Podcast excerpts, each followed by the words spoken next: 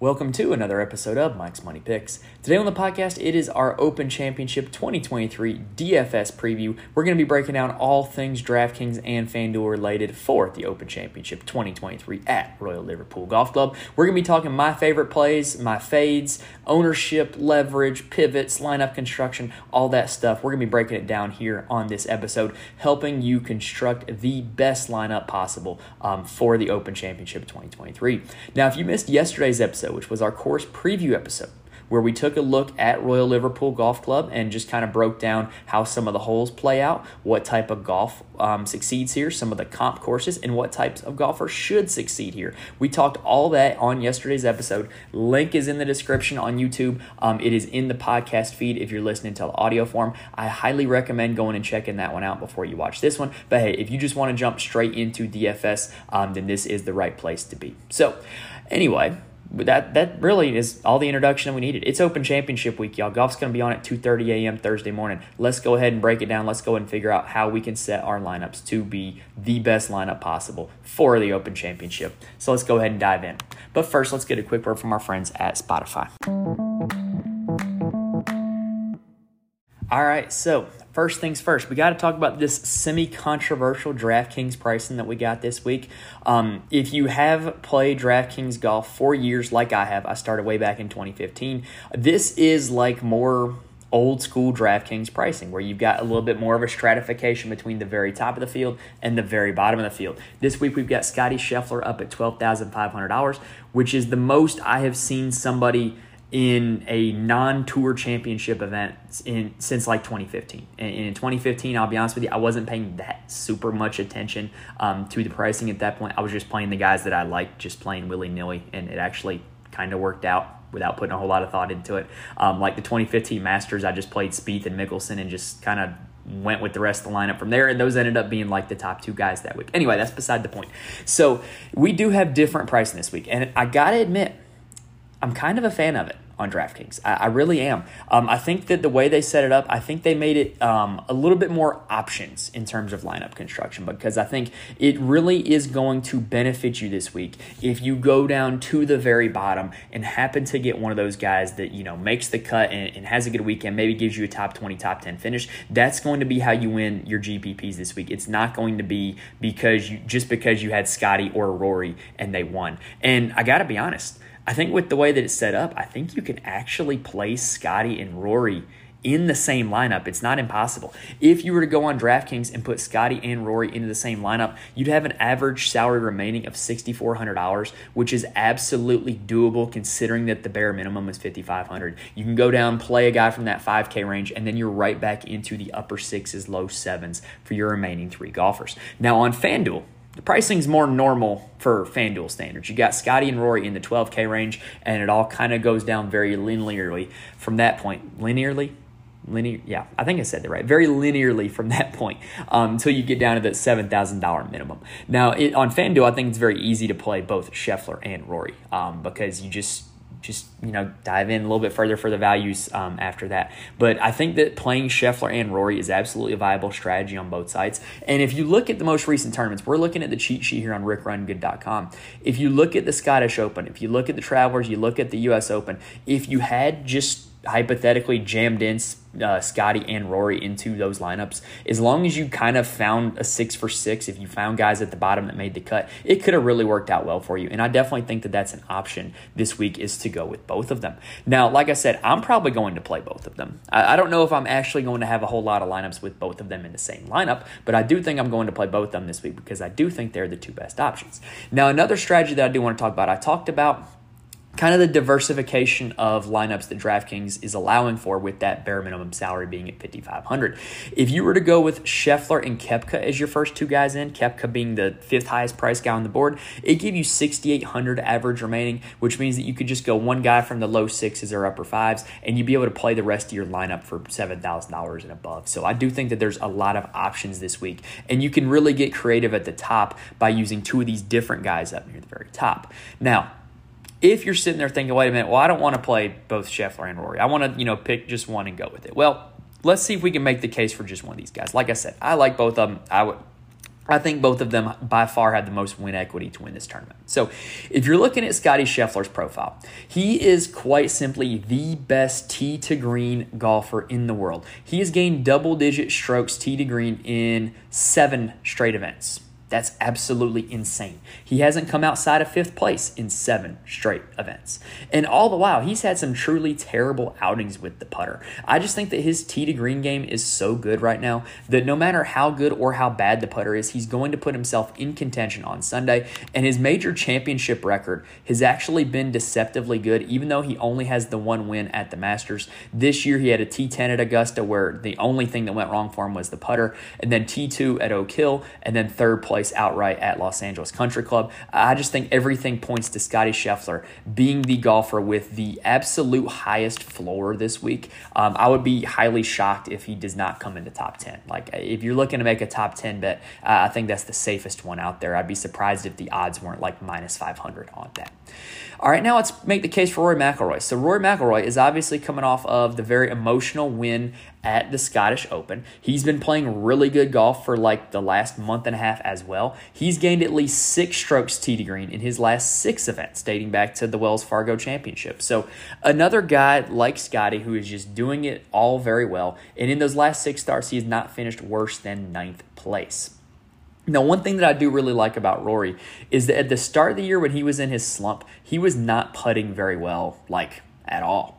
But ever since the Wells Fargo Championship, he's been really good with the putter. He's gained strokes putting in those six straight events. Um, I had just doing some research. I'd heard he'd been working with Brad Faxon on his putting, who is one of the best clutch putters of all time. Um, so I absolutely think that that is something that has been helping him, and the results have paid off. Now, do not think that just because he won the Scottish Open that oh, you know, guys don't win back to back. They don't win majors the week before. Da da da da. Like that's absolutely a thing that can happen. Phil Mickelson back in 2013 won the Scottish Scottish Open and then won the Open Championship at Muirfield. So it is something that can happen. But the bottom line with Scotty and Rory is you're getting the two best to green players in the world who both have the capability of getting hot with the putter, and they both shown the ability that even when the putter is not there, the rest of their game is clicking to a degree that it doesn't even matter. I really like both Scotty and Rory this week. Now, we got to go ahead and talk about Jon Rahm. So, Jon Rahm is the third highest priced golfer on the board. And I'm not going to lie to you, I kind of feel like more often than not, Rahm's in the top two. He's not very often sitting at third, but I think he's absolutely at the right spot. And I got to be honest with you, if you're looking at projected ownership, right now, rickrungood.com has Jon Rahm at 18.6%, which is significantly lower than Scotty and Rory. I think that if you're an ownership type of guy in DFS, you got to play Jon Rahm right? Because he's going to be the guy up there that's going to, you know, be by far the least owned. But if you're a narrative player, if you are a um, a data type of player, I don't think you can play Jon Rahm.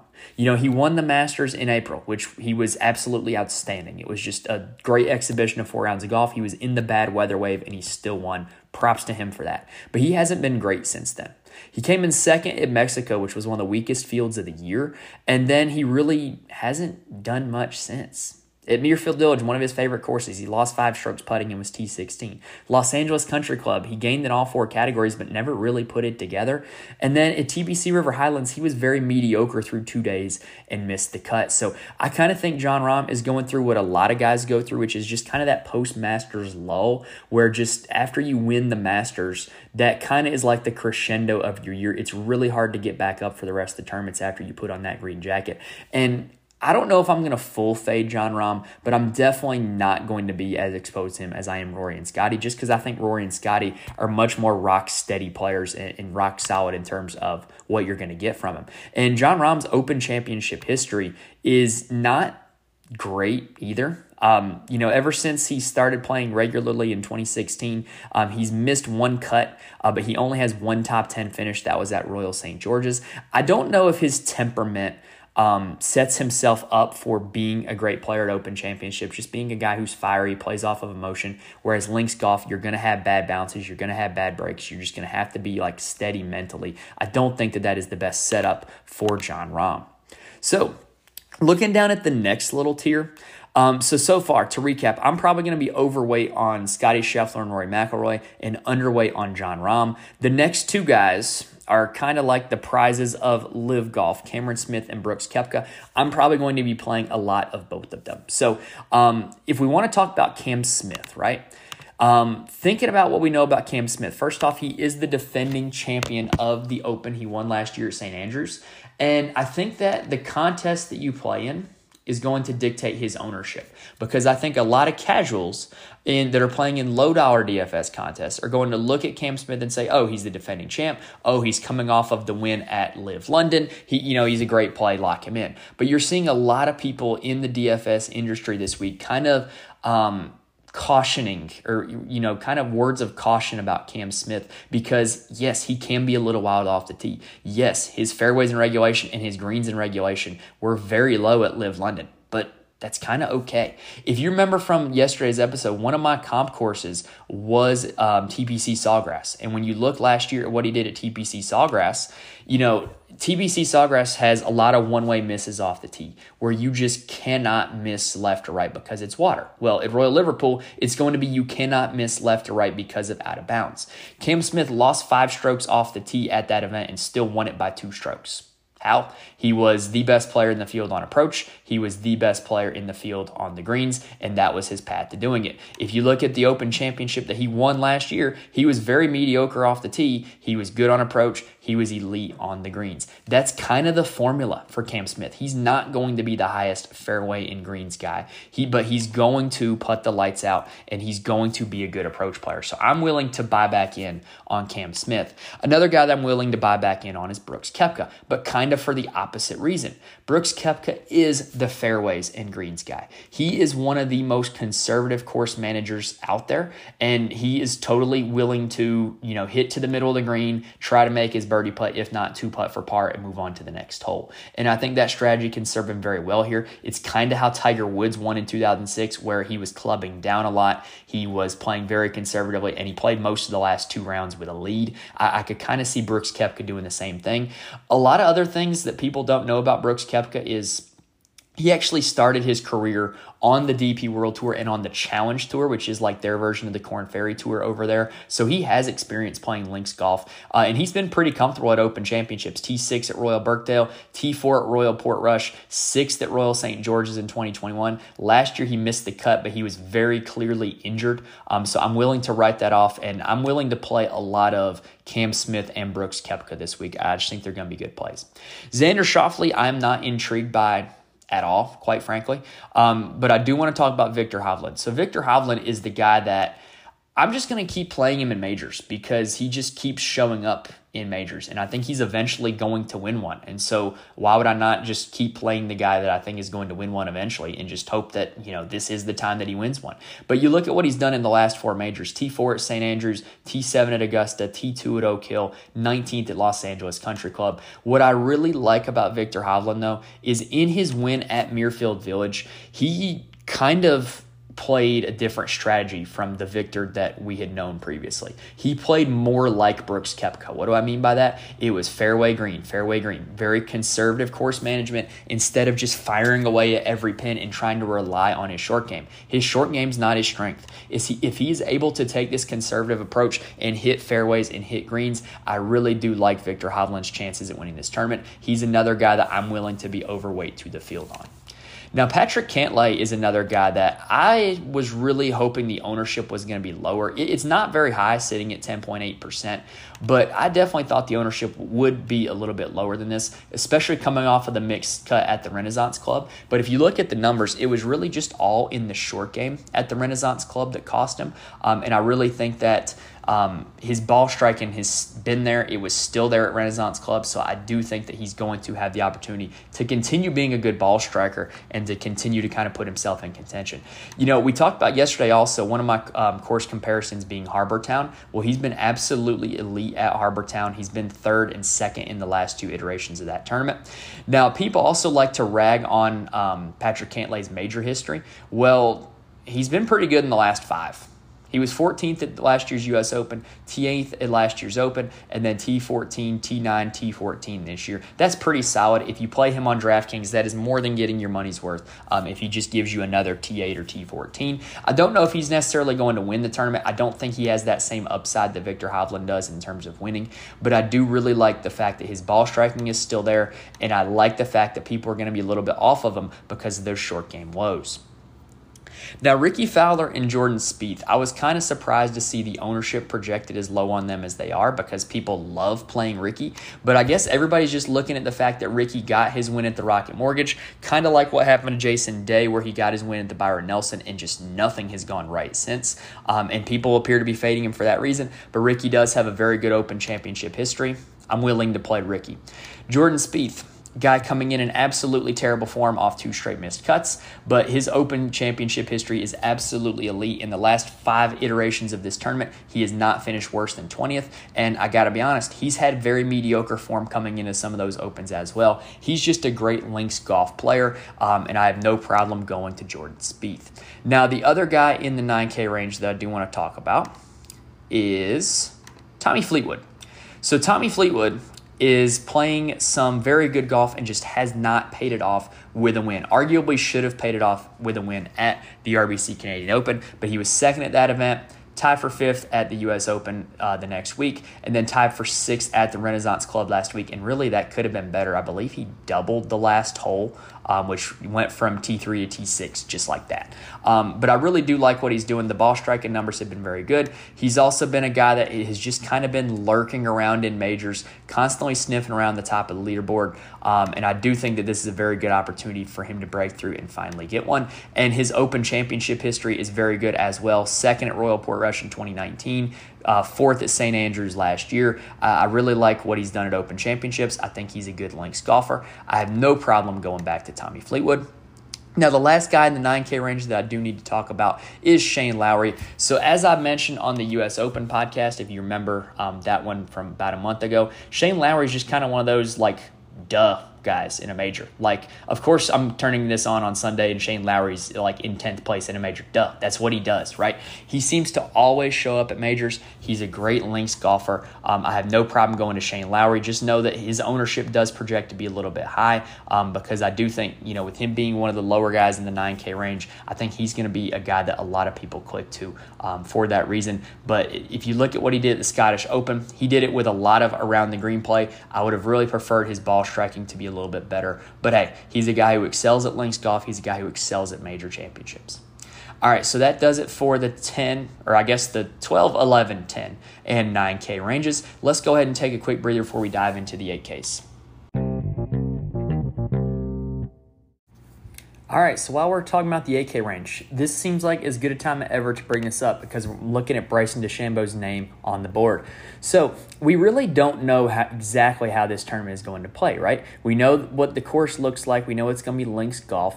We don't know if it's going to be super firm and fast. We don't know if the conditions are going to be soft. We don't know if um, it's going to be super windy, calm, rainy, whatever, right? So one thing you can do to kind of offset that is to play guys that if the course plays a certain way, they're instantly in the top 10 of, you know, like that type of mold, right? So one thing like looking back at the last two iterations of the Open here at Hoylake is you had Tiger Woods and Rory McIlroy win.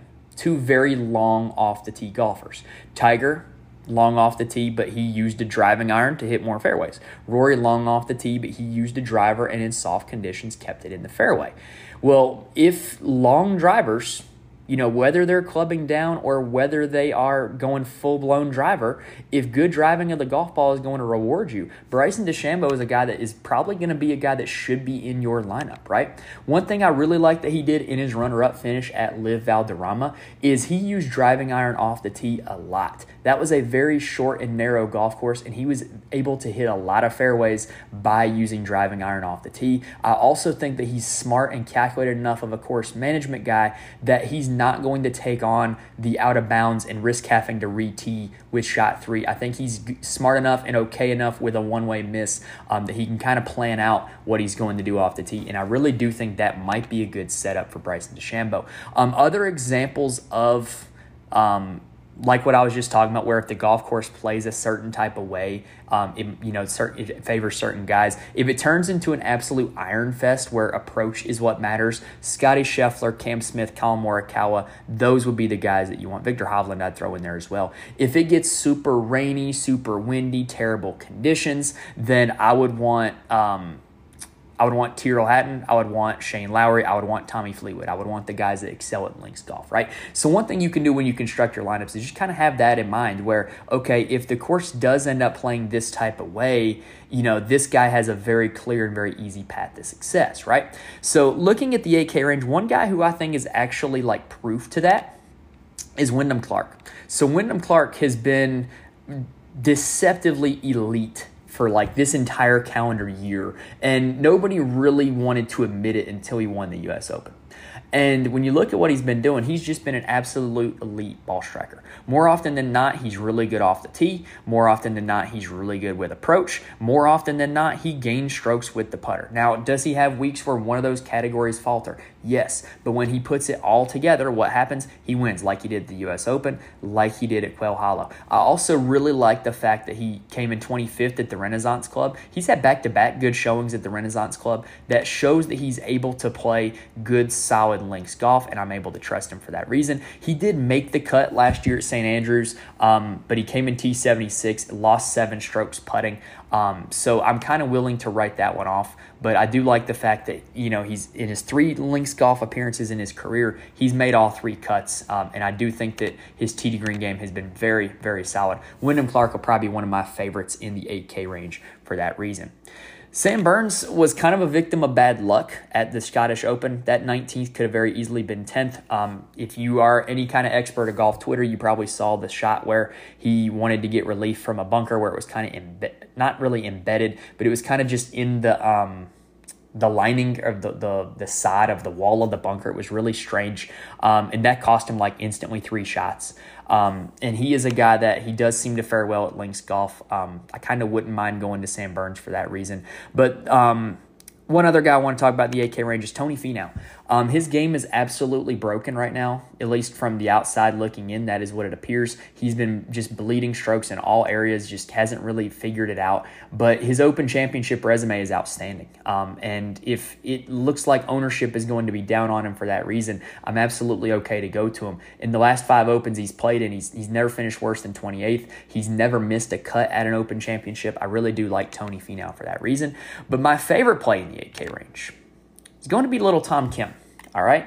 Tom Kim has a deceptively good record at links courses so far in his young career. He was T6 at Renaissance Club um, last week. Last year, he was third at the Renaissance Club again, and then he made the cut at St. Andrews. He was T47, and he actually did not lose strokes in a single category in either the first appearance at the Renaissance Club or his made cut at St. Andrews. Now, what I really like about Tom Kim is that he was T6 at the Renaissance Club, and he lost strokes off the tee. The rest of his game is so good that even if he's not perfect with the driver, even if he's not hitting every fairway, he's able to recover. He's sound enough in all of his other areas that he can kind of plug the holes, right? Now, obviously, the missed cut at Detroit Golf Club was not ideal, but I, that's a totally different environment than what you're going to see this week at the Open Championship. And, and I really like the fact that Tom Kim, heading into this event, he's been really good on approach in three of four. He's been really good putting in two of four.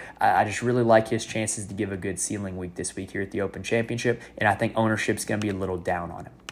Now, heading down below the 8K range and looking at the 7Ks, there are two guys that immediately come to my mind in the upper 7Ks. The first of which is Corey Conners, who is coming off of a T19 finish at the Renaissance Club.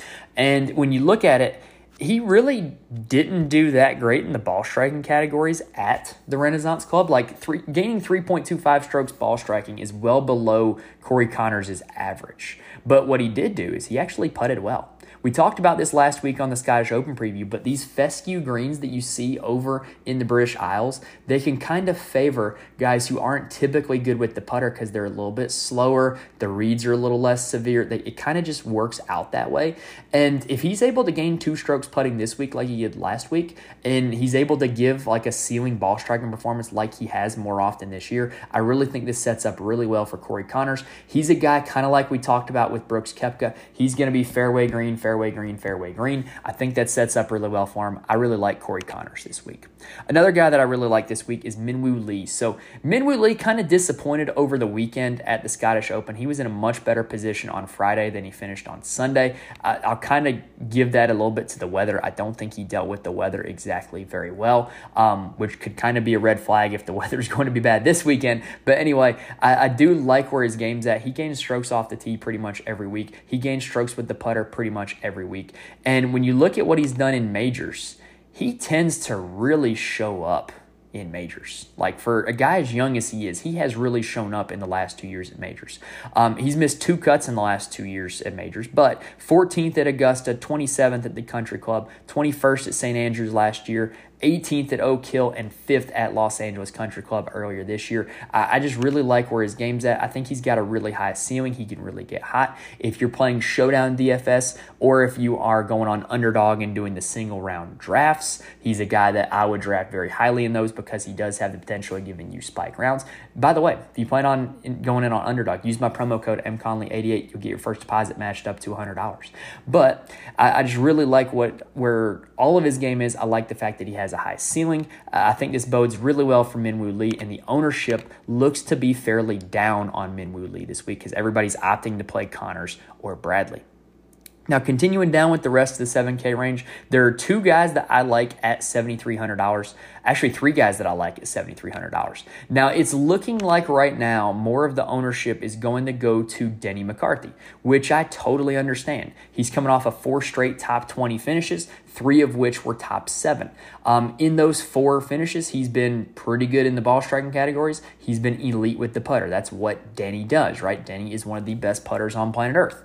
Now, when you look at his track record in majors, it's actually been deceptively good as well. Last four tries at majors 48th at Southern Hills, 7th at the Country Club, 29th at Oak Hill, 20th at LACC. There's just, he's kind of always just kind of sniffing around the leaderboard at majors. And if he does that again, you're going to be in good shape playing Denny. Now, another thing, I mentioned that, you know, this course this week could play very firm and fast. Well, you know what other course played really firm and fast?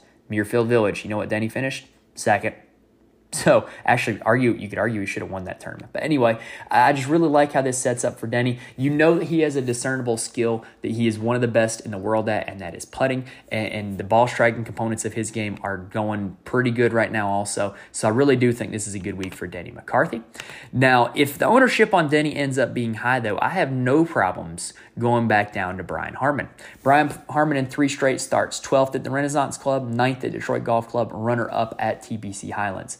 And when you look at his game, has he gained a lot of strokes in the short game?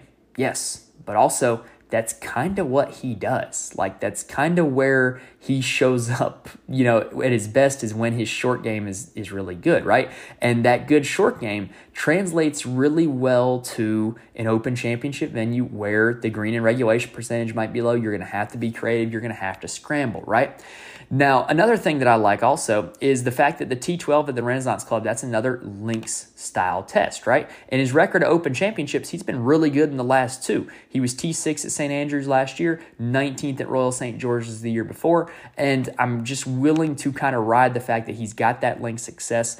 Yes, he is not one of the longest hitters off the tee, but I don't think that's going to be a super determining factor of this tournament if you know the accuracy is a big issue this week, like a big determining factor this week. Um, and he is one of the more accurate drivers of the golf ball. So I do really like how this sets up for Brian Harman. I was really surprised to not see him at like 15% projected ownership. Obviously, that could be subject to change though. Now, the last guy I like at $7,300 is Siwoo Kim.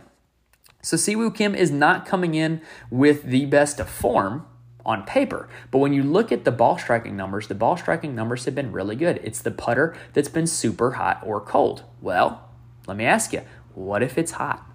Like we've talked about, poor putters can putt well on these greens in Scotland. And so, what if a guy like Siwoo, who's normally a poor putter, has a really good putting week? Siwoo gives you the ball striking upside to win this tournament. I mentioned yesterday um, TPC Sawgrass is one of my comp courses. Guess who's won at TPC Sawgrass? Siwoo Kim.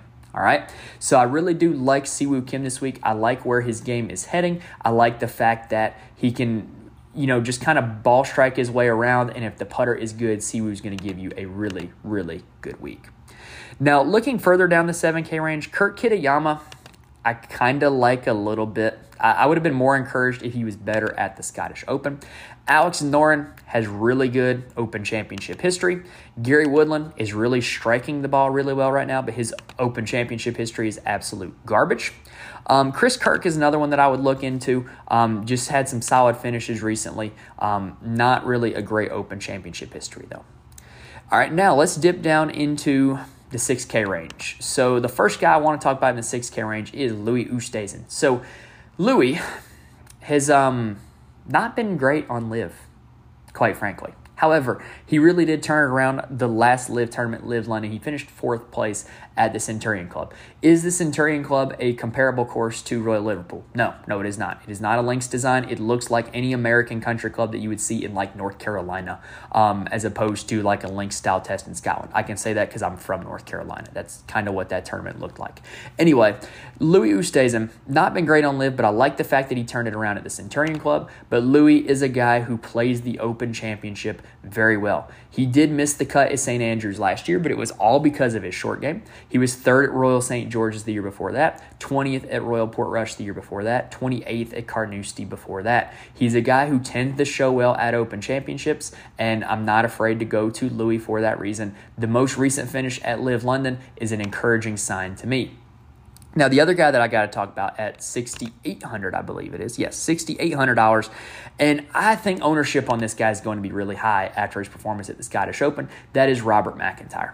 So, if you look at his stat profile, he has been a very good ball striker on the DP World Tour for like the last three or four months and the putter can be hot or cold. And when it's hot, he gives himself a chance to win, like he almost did at the Renaissance Club, like he did at the DP World Tour's Korean Championship, right?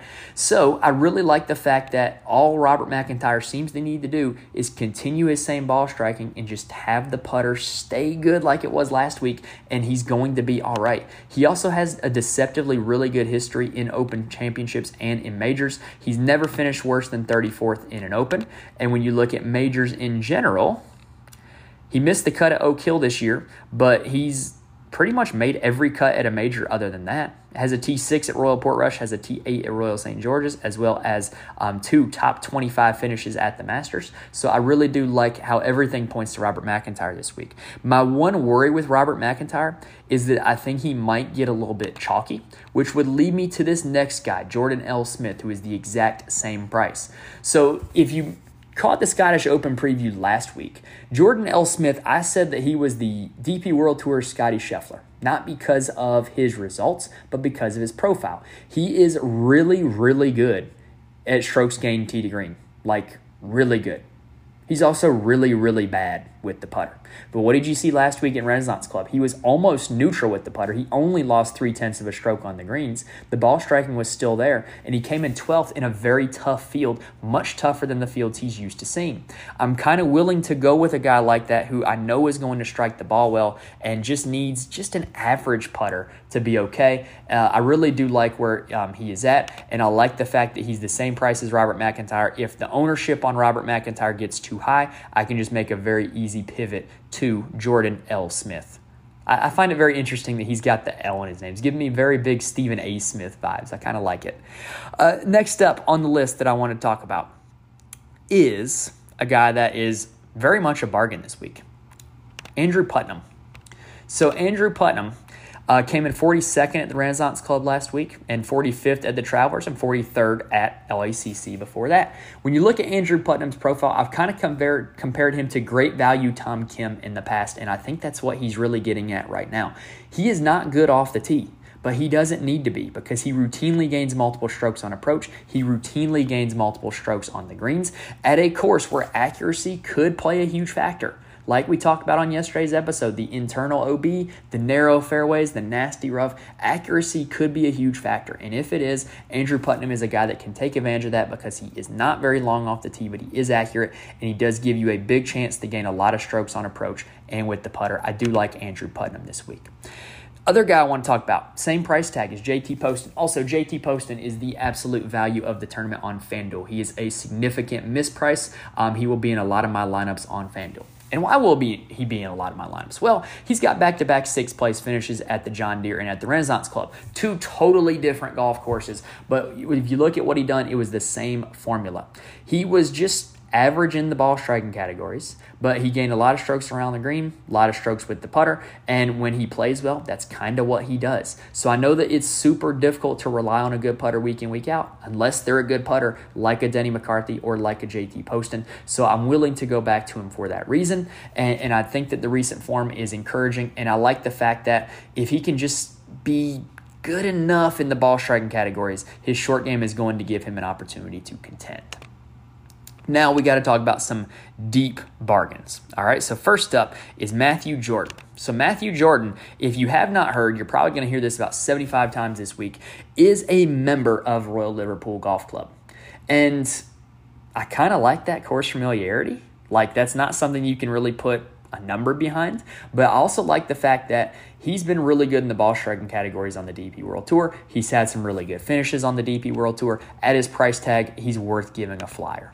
Now, looking down for some deep bargains, and I mean deep bargains. There's a few guys that I'm willing to go with, and these are the guys that I would be wanting to play. Like if I'm trying to squeeze Scheffler and Rory in the same lineup, or like maybe even like a Scheffler Koepka lineup, or maybe even you go with a different build. You go like four 9K guys, and then like one of these guys down here. But anyway, if I'm looking to squeeze some guys in, here's the guys that I'm going to be squeezing in. First up is Daniel Hillier. Daniel Hillier, like Matthew Jordan, has been really good on the DP World Tour in the last two or so months don't look back further than that because it's not as good. But the last two months have been really good. He's been really good in the ball striking categories. The Scottish Open, he finished 54th, and it was entirely because of his short game. Every other aspect of his game was clicking, um, and I just hope that he can get that putter turned back around, and he's going to be in good shape for the Open Championship.